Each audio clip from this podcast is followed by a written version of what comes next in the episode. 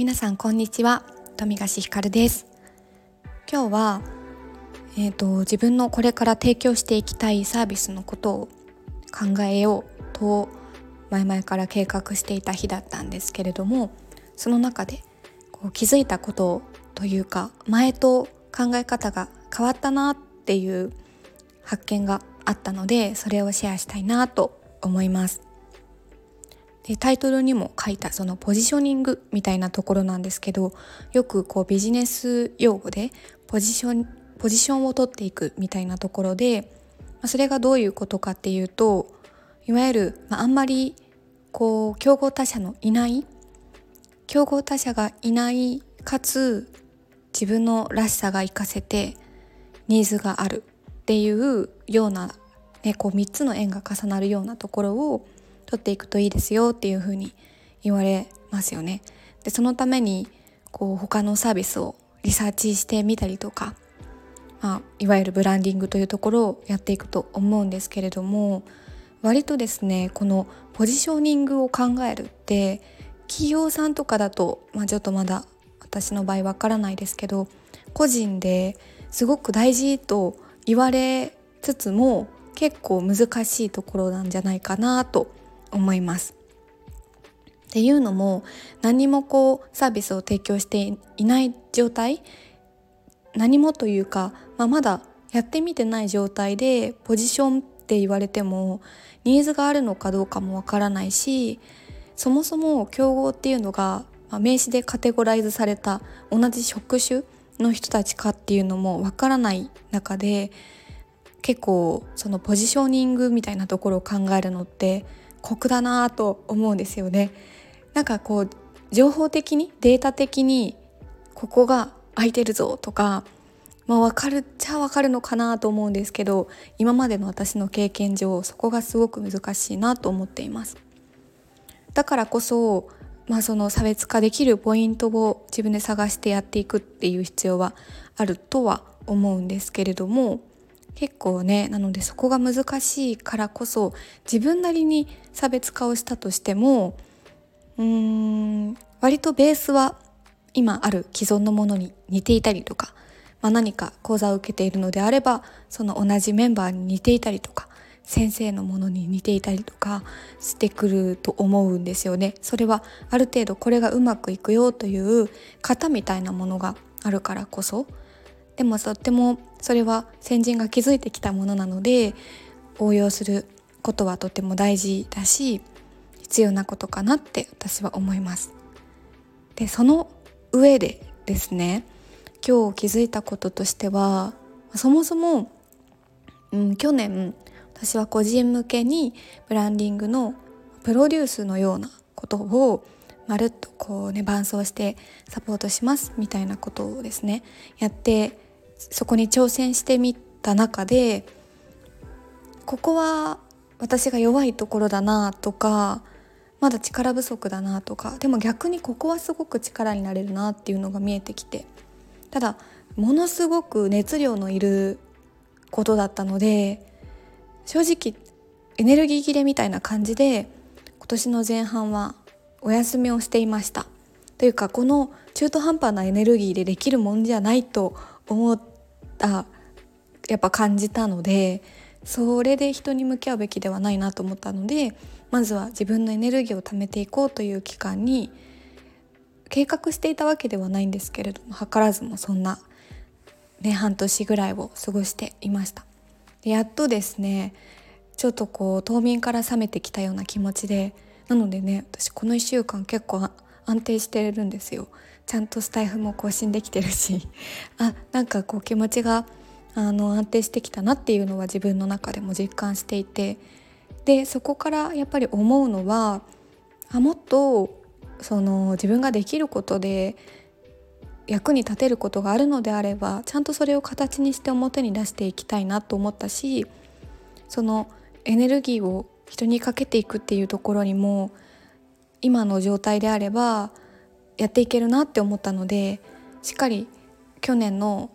その自分が感じたものを生かしつつもまた新しい形でまるっきりではないですけれどもブラッシュアップしてやっていきたいなと思っていて今日もというかまあ最近はそんなことを考えていました。でその、まあ、本題に戻ってポジショニングみたいなところで行った時にすごい結論から今日の気づきを言うとあなんか自分がこうしたいこの形であれば私は嬉しいとかこれが自分にとって本質的で本当に人に役に立てるっていうところに突き詰めていけば自然とポジショニングになっていくなっていうのを感じました。でこれはわがままになれということではなくて、まあ、全部疑ってみるっていう感じですかね。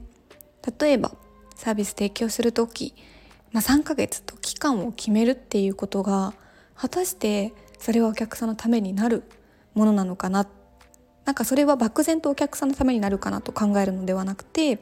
自分が役に立ちたいお客さんがいてその人のゴールを考えた時に期間を決めることが正しいのかなとかなんかこう複数人でやることがいいことなのかな？とかなんかそういういわゆるよくある形を疑ってかかる。でそれであそうだなそれが役に立てるなっていうであればいいと思うんですけどもっと私はここまで関わりたいここまで役に立ってこういう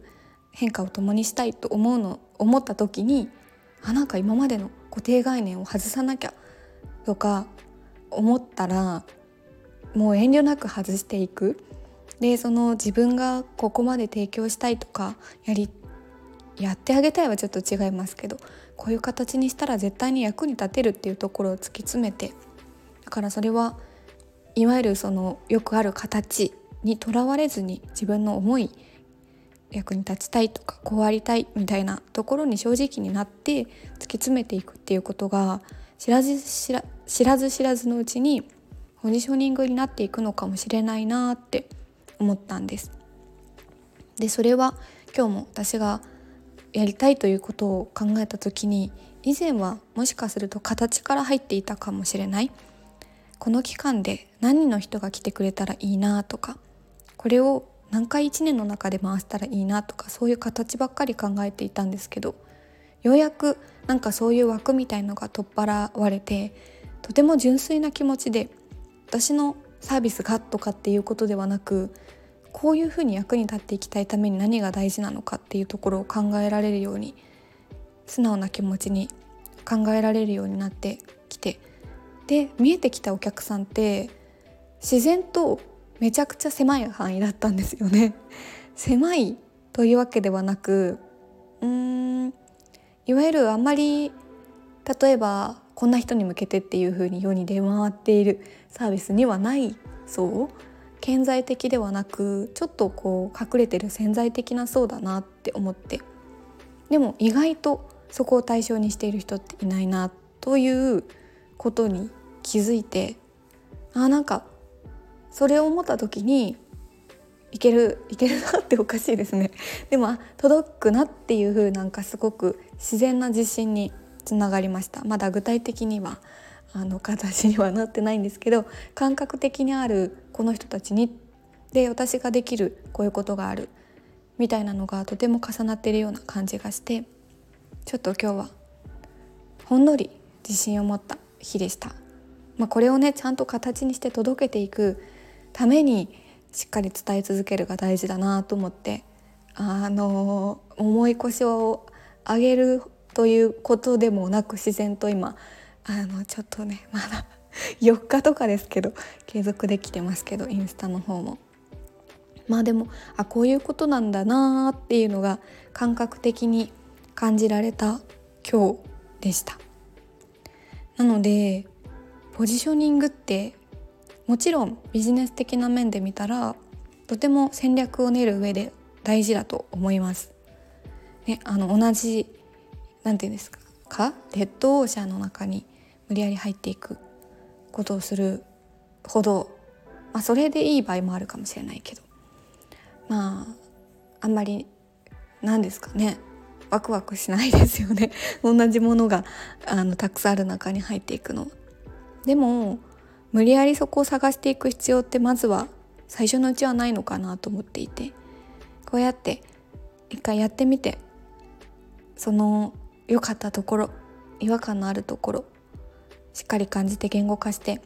次に生かしていく中でだんだんと自分の思いが研ぎ澄まされていった先に素直にこうありたいっていうこういうものを提供したいっていうのが見えたらそれってポジショニングにつながっていくのかなって思いました。なのでねあのー、まあこれは私の今年のテーマでもあるあるんですが何回でも何度でも立ち上がって実験していくっていうのがやっぱり大事だなと思いますね。最初から頭で考えるのではなくですね。はい。てな感じで今日も私の拙い話を聞いてくださりありがとうございます。いきなり。はい。何かお役に立ったら嬉しいです。では今日はこの辺りで終わりにします。また明日お会いしましょう。さよなら。